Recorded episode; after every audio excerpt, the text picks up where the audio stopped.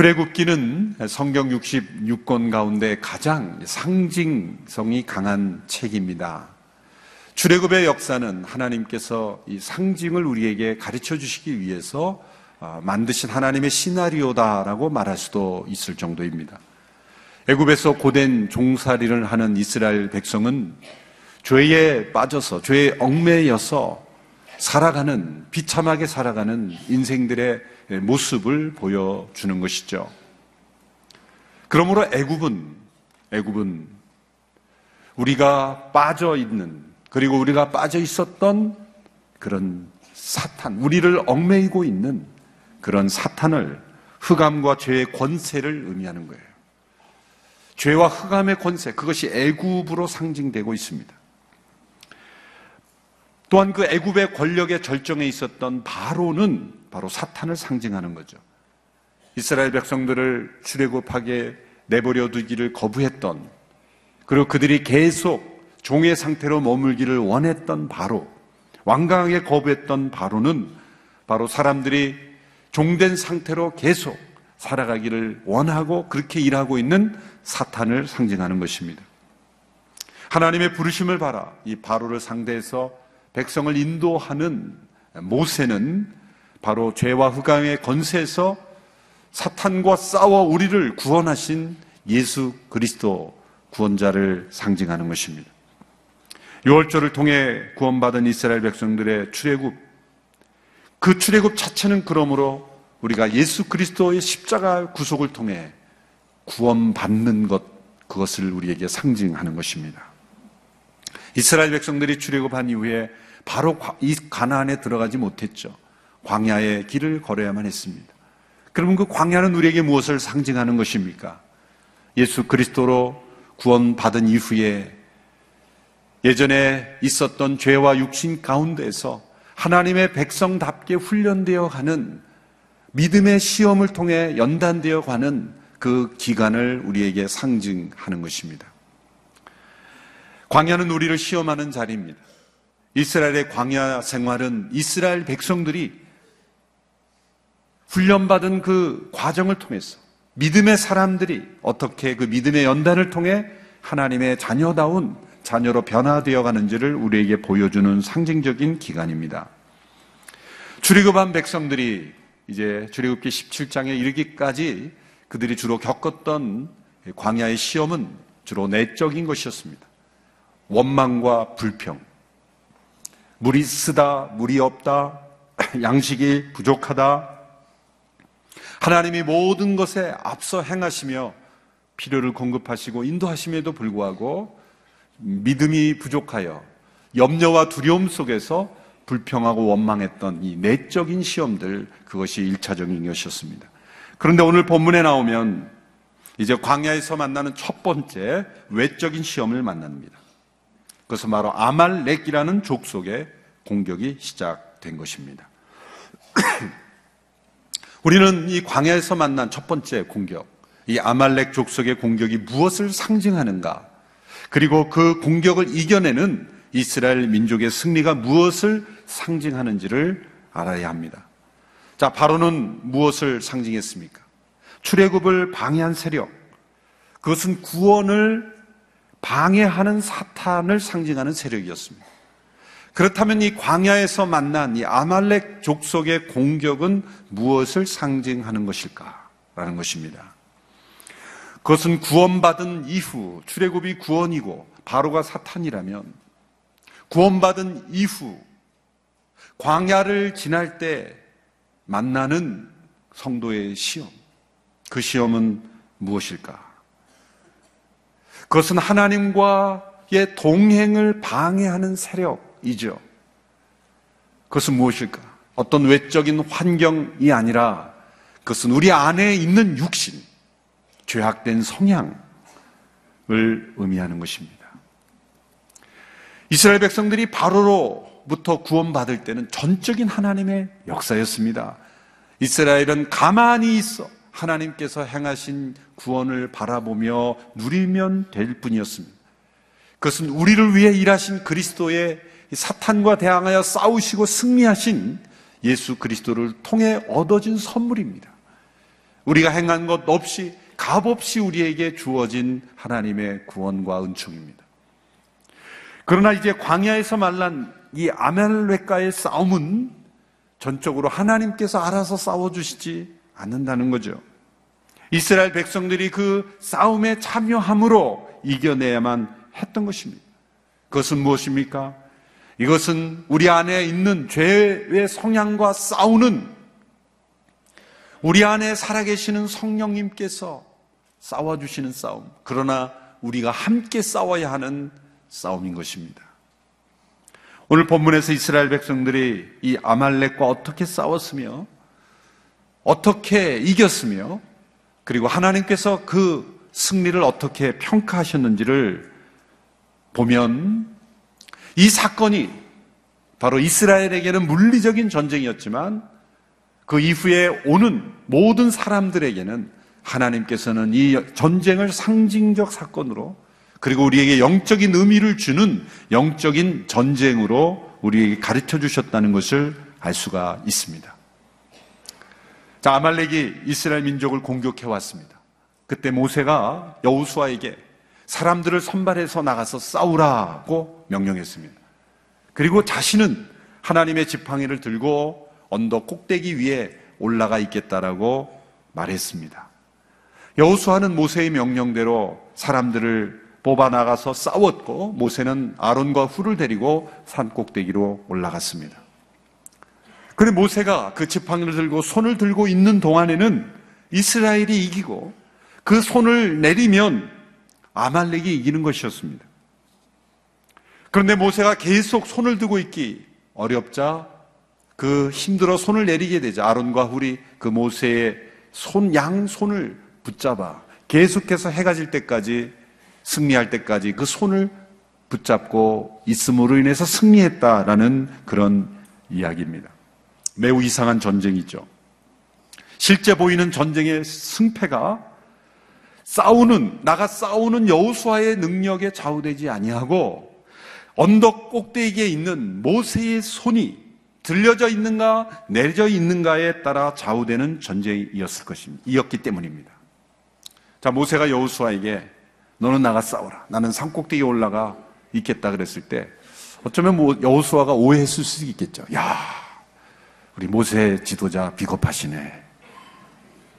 나만 나가서 싸우라 그러고 죽을지도 모르는 이 전쟁에 나만 나가서 싸우라 그러고 어, 본인만 올라가서 산 꼭대기 안전한 꼭대기에 올라가서 어, 계시겠다고 그러면서 혹 그런 모세가 전쟁하기 두려워서 전쟁하기 싫어서 자신만 안전한 곳에 있으려고 산 꼭대기에 가서 피하고 여우수아만 부하들만 나가서 싸우라고 한 게 아닌가라는 그런 오해를 할 수도 있지 않습니까? 그러나 이 모세의 선택은 자기의 안전을 위해서 두려움 때문에 그리한 것이 결코 아니라 이 모세의 전략과 선택은 믿음의 선택이었고 하나님을 의지하는 선택이었고 어떻게 해야 이 전쟁에서 이길 수 있는지를 알고 선택한 것입니다. 모세는 이 전쟁은 그냥 일어난 전쟁이 아니라는 것을 알았죠. 성경의 구체적인 설명과 그의 고백이 나와 있지는 않지만 아멜렉이 쳐들어왔을 때 그는 이미 다른 차원의 시각에서 이 광야에서 일어나는 모든 일들이 다른 차원의 성격의 일들이라는 것을 그는 알고 있었던 상태입니다. 왜 그렇습니까? 그는 원치 않았던 부르심을 따라 바로를 상대했고 자신에게 주어진 부르심을 따라 순종했을 때 어떠한 기적과 표적들이 나타났고 어떻게 홍해가 갈라졌고 이스라엘 백성들이 양식이 없을 때 어떤 기적이 일어났고 물이 없을 때 반석에서 어떻게 물이 나왔고 그 모든 그 하나님의 명령대로 순종하며 나갔을 때 일어났던 모든 사건들에 대한 체험, 그 여정에서의 체험을 통해서 그의 마음 속에는 다른 사람이 갖지 못한 어떤 믿음의 세계가 열려 있는 것이 분명합니다. 그러므로 그들이 앞에 나가는, 우리가 가는 이 광야의 여정에서 일어나는 모든 것들은 우리를 공격해 오는 것이든 아니면 우리를 연약하게 하는 것이든 이 모든 것은 하나님의 손에 달려 있고 우리를 애굽에서 이끌어낸 하나님이시라면 모든 것을 공급하실 수 있는 하나님이시라면 이 모든 싸움조차도 그 승패가 하나님께 달려 있다라는 그런 믿음에서 그는 다르게 생각할 수 있었다는 거예요. 그러므로 아말렉이 쳐들어왔을 때 그들과 어떻게 싸울 것인가 보다 더 중요한 것은 하나님께서 이 전쟁을 어떻게 보시는가. 그리고 이 전쟁의 승패가 하나님께 달려 있다라는 믿음에서 그는 산에 올라가서 하나님 앞에 나간 거죠. 여호수아 너는 나가 싸우라. 나는 하나님 앞에 나가겠다. 여러분 실제로 전쟁이 일어난 상황에서 나가 싸우는 것보다 기도회로 모여서 기도하는 것이 더 중요하다고 말한다면 누가 더 지혜롭다고 말하겠습니까? 전쟁에 나가서 누군가 우리 민족을 공격해 왔을 때 나가 싸우는 그러한 일이 더 중요합니까?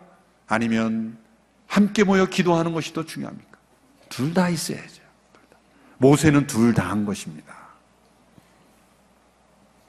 그런 기도만 하지도 않았고 나가서 싸우지도 않았어요.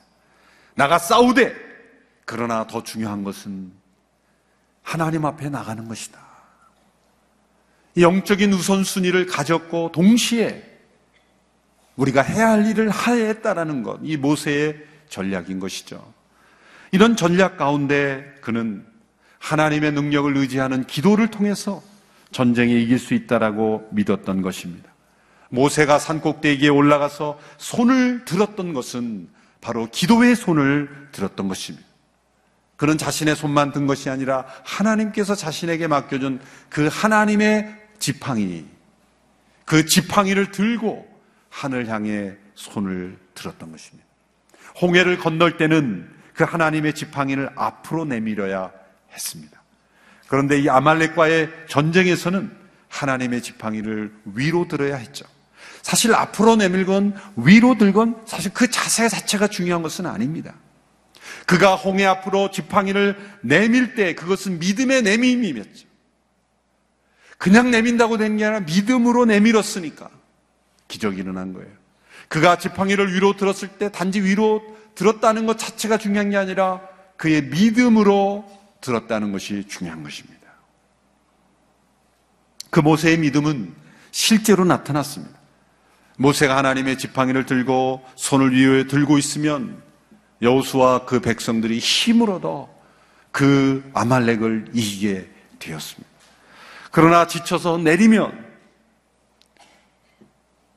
그 아말렉이 이기게 되는 그런 현상들을 보면서 이것은 보이지 않는 전쟁이 보이는 전쟁을 좌우한다는 것을 우리에게 보여주는 거예요. 세상에는 많은 전쟁이 있습니다. 세상에는 많은 문제와 갈등이 있습니다. 그 보이는 문제, 또 보이는 전쟁, 보이는 갈등, 보이는 싸움들이 그 승패가 어디에 달려 있는가? 실상은 보이지 않는 영적 전쟁에 달려 있다. 그 교훈을 우리에게 주시기 위해서 이 상징적 사건을 우리에게 보여주신 거예요. 오늘날 동일하게, 동일하게 어느 민족이 싸우는데 산꼭대기에 올라가서 지팡이 들고 그대로 이 시뮬레이션 그대로 이렇게 손을 두고 있다고 전쟁에서 이긴다는 보장은 없습니다. 성경을 그렇게 적용하라고 이 사건을 주신 것은 아니에요. 이 원리를 적용해야 되는 거예요. 원리를. 전쟁이 일어났으니까 그대로 산 꼭대기에 올라가서 지팡이를 들고 있으면 이긴다? 그거는 아니죠. 이것은 하나님께서 모세를 통해 주신 모세가 성령 인도하심을 그 상황 속에서 주어진 어떤 형태와 어떤 사건이었습니다. 그 상징이 우리에게 가져다 주는 원리를 우리는 깨닫고 우리의 삶 속에 이 역사에 적용하면 그러나 동일한 승리는 우리에게 주어질 수 있다라는 거죠. 그 형태와 방법을 그대로 카피하라는 게 아니라 그 원리와 의미를 적용할 때 동일한 승리가 우리에게 주어질 수 있다는 거죠. 앞서 말씀드렸지만 바로로부터 구원받은 것은 바로 우리의 행함을 따라 주어지지 아니하고 예수 그리스도께서 우리를 위하여 대신 십자가에 못 박히신 전적인 하나님의 역사로 우리가 구원받은 거예요. 여기에는 우리의 참여나 우리의 공로나 어떤 우리의 노력과 우리의 행한 것이 더해질 수 없는 거예요. 바로로부터 구원받는 거예요. 그러나 광야에서 만난 이 아말렉과의 싸움은 우리의 믿음의 참여가 필요한 거죠. 우리의 적극적 순종이 필요한 거죠. 우리가 보이지 않는 전쟁의 원리를 알고 이 전쟁을 싸워야 우리에게 승리가 주어지는 거예요. 모세는 중보기도로 기도의 손을 들고 여우수아는 실제 나가서 싸우는 전쟁으로 이렇게 함께 싸우는 전쟁을 통해 우리가 승리를 경험하게 되는 것입니다. 성령님은 우리 안에서 우리를 위하여 싸우고 계세요. 그 싸움을 성령님이 대신 알아서 해주는 게 아니라 우리가 함께 이 모세와 여호수아처럼 그 싸움에 함께 참여함으로 우리는 승리할 수 있다는 거예요. 그래서 이런 기도는 합당하지 않은 거죠. 성령님, 성령님 다 물리쳐 주십시오. 막막구만 기도하면 안 되는 거예요. 내가 물리칠 수 있도록 내가 순종하고 참여하고 그리고 순종하고 드려야 되는 거예요. 이 영적 싸움의 승리를 내가 참여함으로 이겨내야 하는 것입니다. 하나님께서 성령님께서 다 알아서 해 주십시오. 라고 하는 태도는 합당하지 않은 거죠. 이 아말렉과의 전쟁이 우리 안에 있는 육신과의 싸움을 의미한다는 세 가지 근거가 있죠. 첫 번째는 이 아말렉이 이스라엘을 공격한 시점과 유입니다. 출애굽기 17장에서 우리가 잠시 건너뛰었지만 17장 전반부에 보면 르비딤이라는 곳에서 물이 부족할 때 하나님께서 바위에서 물이 터져 나오게 하셨어요. 이 구약의 특별히 출애굽기의 사건들은 매우 상징성이 강하다 그랬죠. 광야에서 반석에서 물이 터져 나왔다. 라는 것은 예수님께서도 후에 해석하셨듯이 물이 터져 나온 것은 바로 우리 안에 있는 성령의 역사가 터져 나왔다는 것. 우리 안에 성령의 생수가 흘러 넘친다는 것. 그것을 의미하는 것이죠. 광야를 사는 인생 가운데 메마른 그의 인생 가운데 성령의 역사심이 시작되었다는 거예요. 이 아말렉 족속이 왜 이스라엘 공격했습니까? 물 때문이 아니겠어요. 광야를 돌아다니는 이 유목민들이 물이 터져 나왔다는 소식을 듣고 그 물을 탐내지 않았을게요. 그래서 그 물이 탐나서 이스라엘 백성 공격한 거죠. 그것을 자기 것으로 만들려고. 여러분 우리 안에 언제 이 아말렉이 공격해 옵니까? 언제 육신과의 싸움이 시작이 됩니까? 사실 우리가 출애굽하기 이전에는 그런 우리 안에서 일어나는 영적 전쟁이 무엇인지도 몰라요. 알 수도 없어요. 싸움을 걸어오지도 않습니다. 왜 그렇습니까? 우리 안에 성령의 역사심이 시작되지 않았기 때문이에요. 한편이기 때문이죠. 우리가 출애굽한 이후에 성령의 소욕을 따라 살려고 할 때 우리 안에 있는 아말렉은 우리를 공격하기 시작하는 거예요. 그러므로 이 아말렉과의 전쟁이 우리 가운데 일어나는 시점은 우리가 예수 믿고 성령 안에서 막 살아가기 시작할 즈음 반석에서 물이 터져 나와 우리가 성령 안에 사는 것이 무엇인지를 막 체험하기 시작할 무렵 우리 안에 있는 육체의 소욕과 성령의 소욕이 서로 싸우는 그런 내적인 영적 전쟁이 시작이 된다는 것. 그것이 우리에게 너무나 상징적으로 그 단계가 잘 들어맞는 거죠. 두 번째는 이 아말렉이 이스라엘을 공격한 방법 때문입니다. 신명기 25장 17절 18절에 보면 모세가 이때 일을 회상하면서 이렇게 기록합니다. 우리 같이 한번 읽어볼까요? 신명기 25장 17절 18절 시작. 기억해 보아라. 내가 지쳐 피곤했을 때 그들이 길 가다가 너희를 만나서 뒤처져 있는 자들을 치지 않았느냐? 그들은 하나님을 두려워하지 않았다. 그들이 이스라엘 백성들이 지쳐 피곤했을 때 뒤처져 있는 자들을 치는 그런 비겁함, 하나님을 두려워하지 않는 그러한 포악한 족속이었다는 거죠. 이 아말렉이란 이름의 뜻은 전쟁을 좋아한다는 뜻입니다. 그들의 조상을 거슬러 올라가면 에서의 후손들입니다. 에서는 팥죽 한 그릇에 장자의 고귀한 축복을 팔아넘기는 어리석은 자였죠.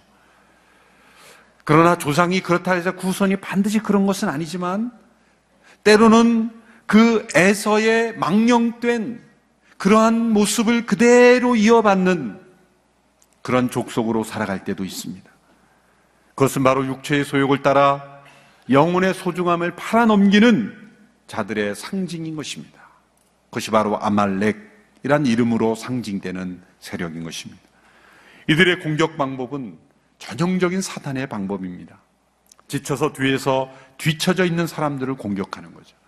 하나님을 두려워하지 않는 바로 사단에게 속한 그러한 공격의 모습입니다. 여러분, 사단은 강한 자인 것 같지만 약자입니다. 그런 강자이지만 전능하지 않습니다. 세계를 돌아다니지만 무소부지하지는 않습니다. 영리하지만 모든 것을 알지 못합니다. 사람들을 무너때로 무너뜨리지만 하나님은 결코 상대할 수 없습니다. 그러므로 그는 하나님 앞에 절대 약자입니다. 여러분, 약자가 강자를 상대할 때는 정면 대결로는 안 되죠. 전쟁에서도 보면 비대칭적 전쟁이다. 그런 단어가 있죠. 서로 동등한 상태가 아닐 때 약자가 강자를 공격할 때는 비겁한 방법을 쓰는 거야. 테러라든지 납치라든지 예기치 않은 상황에서 이 아말렉처럼 그렇게 은밀하게 비겁하게 공격하는 거예요. 우리에게 다가오는 영적 공격은 그렇게 상식적이고 정당하고 그리고 우리가 이해할 수 있는 그런 논리적인 과정을 통해 오지 않습니다. 매우 은밀하고 비상식적이고 비대칭적이고 예기치 않은 상황에서 전쟁이 아니라고 여기는 상황처럼 만들고 우리를 공격하는 거예요. 여러분, 사탄이 우리를 무너뜨릴 때, 우리를 죄의 소욕에, 육체의 소욕에 넘어뜨릴 때 모든 걸 다 설명해주고 내가 이제 너를 공격하려고 하니 너 준비됐니?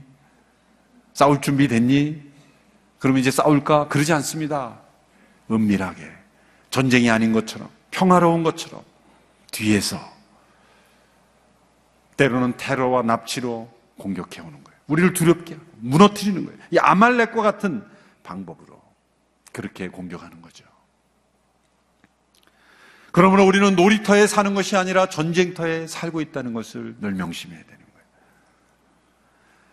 세 번째로 하나님께서 이 아말렉을 어떻게 평가하셨는가를 보면 오늘 보면 17장 14절에서 16절에 보면 하나님이 이렇게 말씀하십니다. 14절에 보면 이렇게 말씀하시죠. 그때 여호와께서 모세에게 말씀하셨습니다. 이것을 책에 써서 기념이 되게 하고 여호수아라 하여금 듣게 하라. 내가 하늘 아래서 아말렉에 대한 기억을 모조리 없애버릴 것이다. 하늘 아래서 아말렉에 대한 기억도 없애버리는 거예요. 그리고 16절에 보면 여호와께서 대대로 아말렉을 대적해 싸우시겠다고 맹세하셨다. 왜 하나님께서 아말렉에 대한 기억을 모조리 없애버리고 그리고 대대로 싸우시겠다고 말씀합니까? 바로 이 아말렉이 모든 성도들을 괴롭히고 공격하는 그 죄와 육신의 소욕을 상징하는 것이기 때문에 그런 거예요. 그 이스라엘 백성들에게는 이 아말렉은 반드시 진멸하라 늘 이렇게 명령하세요. 이 말씀 그대로. 여기에 불순종한 사람이 사울이죠. 3일상 15장에 보면 하나님께서 사울에게 아말렉을 진멸하되 모조리 진멸하라 그랬어요. 모조리 진멸하라. 완전히 진멸하라. 그것은 하나님이 잔인하신 분이고 아말렉만 미워하신 분이기 때문이 아니에요. 아말렉 족속이 상징하는 그 상징성 때문에 더 그런 거예요.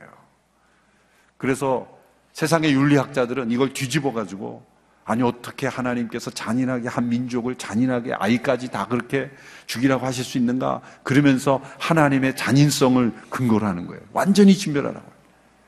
그것은 오고 오는 모든 역사 속에 이 이스라엘 역사에 있던 아말렉 족속이 주는 그런 상징적 의미, 그것을 우리에게 깨닫게 하시기 위한 거예요. 그런데 사울이 순종하지 않았죠. 말로는 네, 그랬습니다만은 그들이 완전히 진멸하지 않고 살찐 송아지, 살찐 육축들, 좋은 것들은 다 전리품으로 남겼죠. 불순종한 거예요. 하나님께서 그 사울을 엄하게 다루시고 그 사울을 버리시는 첫 번째 사건이 되는 것이 바로 아말렉을 완전히 진멸하라는 명령에 순종하지 않았기 때문입니다. 이처럼 하나님은 대대로 아말렉과 내가 싸울 것이다. 기억조차 제거할 것이다. 그러므로 우리의 싸움은 우리 안에 있는 육신의 소욕이 온전히 다 제거될 때까지 피 흘리기까지 죄와 싸우며 하나님께서 아말렉을 어떻게 제거하기를 원하신지를 알고 완전히 제거하는 데까지 우리가 싸워야 할 줄로 믿습니다. 어떻게 그러면 싸우고 이길 것입니까? 이 아말렉을 이긴 모세의 비결을 따라 기도의 손을 높이 드는 것이다. 기도의 손을 높이 드는 것이다. 여러분 하나님 앞에 손을 드는 것이 어떻게 기도가 될 수 있습니까? 손을 드는 것은 항복의 표현이죠. 이 싸움은 내가 이길 수 없습니다. 내 안에 있는 육신과의 죄와의 싸움은 내 힘과 능력으로 싸울 수 없습니다. 그러므로 우리 안에 육신의 소욕이 일어날 때, 죄가 나를 유혹할 때, 나를 넘어뜨리는 광야의 시험이 있을 때 먼저 손을 드십시오. 유혹이 올 때 손을 먼저 바짝 드십시오. 그거는 사단에게 항복했다는 게 아니라 하나님께 항복했습니다. 이 싸움은 하나님께서 도와주셔야만 이길 수 있으니 하나님 나를 붙잡아 주십시오. 그렇게 하나님께 항복하고 하나님께 매달리는 거예요. 하나님께. 손을 높이 들 때. 하나님께 간절히 매달리는 매달림의 표현 아니겠습니까? 또한 손을 높이 드는 것은 하나님을 높여드리는 거예요. 하나님은 이 모든 일의 승리자이시며 하나님은 주권자이시며 전능자이시며 이 모든 상황에서 나를 구원하실 수 있는 하나님이십니다. 모세가 여호수아 백성들이 이겼을 때 하나님께서 승리를 주셨을 때 모세가 그곳을 뭐라고 불렀습니까? 재단을 쌓고 여호와 니시다. 하나님은 나의 깃발이다 그랬죠. 그래 놀랍게도 하나님 앞에 우리가 손을 들 때 하나님은 우리의 손을 깃발로 사용하신다는 거예요. 깃발을 사용하신다. 우리가 함께 모여 손을 높이 들 때, 그 기도의 손이 하나님이 쓰시는 승리의 깃발이 될 수 있다는 것. 우리의 기도의 손이 승리의 깃발이 되게 하시기를 축원합니다. 기도의 손을 들라는 성경에 여러 명령들이 말씀이 나옵니다. 세 구절만 우리 연이 읽어보겠습니다. 에레미야 예가 3장 40절 41절의 말씀 우리 같이 한 목소리로 함께 읽어보겠습니다. 시작. 우리 행동을 살펴보고 점검하고 우리가 여호와께로 돌아가자. 하늘에 계신 하나님께 우리가 우리의 마음과 손을 들어 올리자. 우리가 마음과 손을 들어 올리자. 시편 28편 2절의 말씀입니다. 시작. 주의 지성소를 향해 손을 들어 죽게 부르질 때 내 간과하는 소리를 들으소서 지성소를 향하여 손을 들어 기도했다는 거예요. 디모데전서 2장 8절의 말씀 시작. 그러므로 나는 각 곳에서 남자들이 분노와 다툼 없이 거룩한 손을 들고 기도하기를 바란다. 기도하기를 바란다. 이런 말씀들이 구약과 신약에 이어지는 것을 통해 볼 때 하나님의 백성들이 우리는 눈을 감고 고개를 숙이고 이런 형태로 기도하지만 절박한 상황에서 하나님의 도우심을 구할 수밖에 없는 상황에서 손을 높이 들고 하나님의 도우심을 하나님께 항복하고 하나님께 매달리고 하나님이 우리의 승리의 깃발이 되어달라고 기도하던 그런 하나님의 믿음의 성도들의 믿음의 표현을 우리가 읽을 수가 있는 거예요. 우리의 손이 들려질 때 우리의 마음이 들려지고 우리의 믿음이 들려짐으로 하나님께서 역사하시는 영적 전쟁의 승리가 우리에게 주어질 줄로 믿습니다. 모세가 기도의 손을 높이 들었을 때 단지 몇십 메터만 든 게 아니라 그 기도의 손은 길게 뻗쳐서 하나님의 보좌에까지 상단될 줄도 믿습니다. 우리의 기도의 손은 하나님의 보좌에까지 도달하는 거예요. 그 보좌를 붙잡고 보이지 않는 것을 보게 하는 겁니다. 기도는 이중성이 있어요. 보이지 않는 하나님의 보좌를 보게 하는 거예요. 또한 보이는 이 전쟁 세상의 모든 문제와 전쟁을 보이지 않는 하나님의 세계로 가지고 들어가는 거예요. 우리의 기도의 손을 높이 들 때 하나님의 보좌가 움직일 줄로 믿습니다. 또한 모세가 손을 높이 들었을 때 그는 그 산 밑에서 전쟁하고 있는 여호수아와 그 백성들의 그 어깨까지 그 기도의 손이 붙잡아 가는 데까지 손이 뻗친 거예요. 여러분, 우리의 기도의 손을 들 때 우리의 기도의 손은 전 세계 어느 곳이든지 우리의 기도가 필요한 어느 곳에든지 다 그 손이 뻗쳐질 수 있다고 믿으셔야 합니다. 이곳에서 기도하지만 선교지에서 그 기도의 손이 뻗쳐지는 거예요. 우리의 중보 기도의 손은 전 세계 어디든지 뻗쳐갈 수 없어요. 우리가 직접 갈 수는 없어도 기도는 빠르게 갈 수 있는 거예요. 때로 우리가 지원하는 물질은 송금이 잘 안 돼서 지원되지, 지연될지라도 우리 기도의 손의 능력은 곧바로 역사되는 줄로 믿습니다. 우리의 자녀가 어느 곳에 있든지 또 우리의 기도에 필요한 영연선이 어느 곳에 있든지 손을 들어 기도할 때마다 주님이 기도의 손에 믿음을 받으시고 내 기도가 필요한 그 사람에게 지금 역사하여 주시옵소서. 모세의 손은 여호수아와 그 백성들이 싸울 때 그 힘을 북돋아주는 주님의 손이 되었던 거죠. 산꼭대기에 모세가 손을 드는 것이 그들의 그걸 보고 어떤 격려를 받았다 그렇게 해석하는 사람도 있어요. 그러나 싸울 때 언제 그 쳐다보고 언제 그걸 합니까? 굉장히 너무 논리적, 합리적인 해석만 하는 거예요. 모세가 손을 들어보고 모세도 저렇게 힘들게 손을 들고 있는데 우리도 힘써 싸워야 되지 않겠느냐? 그런 어떤 샘플과 모델로서 보고 언제 싸웁니까? 그게 아니죠. 기도의 손을 들었을 때 하나님의 손이 그들의 어깨를 붙잡아 주었고 그들의 연약한 무릎을 붙잡아 주므로 영적 전쟁에서 놀라운 승리가 일어나는 거예요. 그런 체험 많이 하지 않습니까? 저도 기도하시는 분들이 저에게 연락 주시고 그러면 전 세계 어디 있든지 저를 위해 기도할 때 놀랍게도 기도하고 있다고 연락하고 이렇게 연락해 보면 내가 힘들 때예요. 어젯밤에 꿈을 꾸어서 제가 막 시달리고 있는 꿈을 꾸어서 막 간절히 기도했다는 거예요. 근데 놀랍게도 그 꿈에 저의 상태가 다 나타나는 것 같아요. 아, 무서운 분들이 많아요. 기도하기 때문이죠. 기도. 중보 기도하면 하나님께서 그 손을 기도의 손으로 하늘의 보좌에까지 그 기도가 닿는 모든 사람들까지 그 손이 길어진다는 거예요. 기도, 기도의 손은 긴 손이다. 믿으시기를 바랍니다.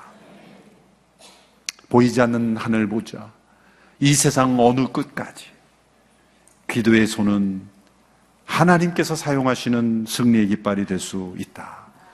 그러므로 보이는 전쟁 가운데 힘겹고 어려운 전쟁, 아말렉과의 전쟁 가운데 있습니까? 그것이 자기 안에 있는 육신의 전쟁이건 아니면 이 세상에 있는 죄의 전쟁인 간에 무조건 하나님 앞에 손들고 나가십시오. 그럴 때 하나님은 모세의 믿음의 손을, 기도의 손을 보시고 그 백성을 이기게 하신 것처럼 우리의 전쟁에도 이기게 하실 줄로 믿습니다.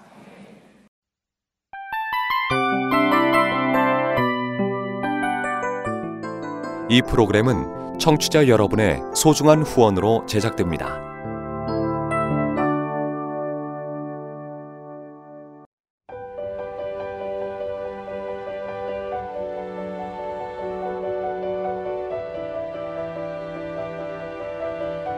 세상에는 수많은 교회들이 있지만 더 깊이 있는 말씀 강해를 찾기 위해 크기로만 교회를 선정하지 않습니다. 보다 좋은 영적 콘텐츠를 더 많이 나누기 위해 방송비를 받지 않습니다. 1년 365일 복음만 전하고 싶어서 우리는 광고를 하지 않습니다.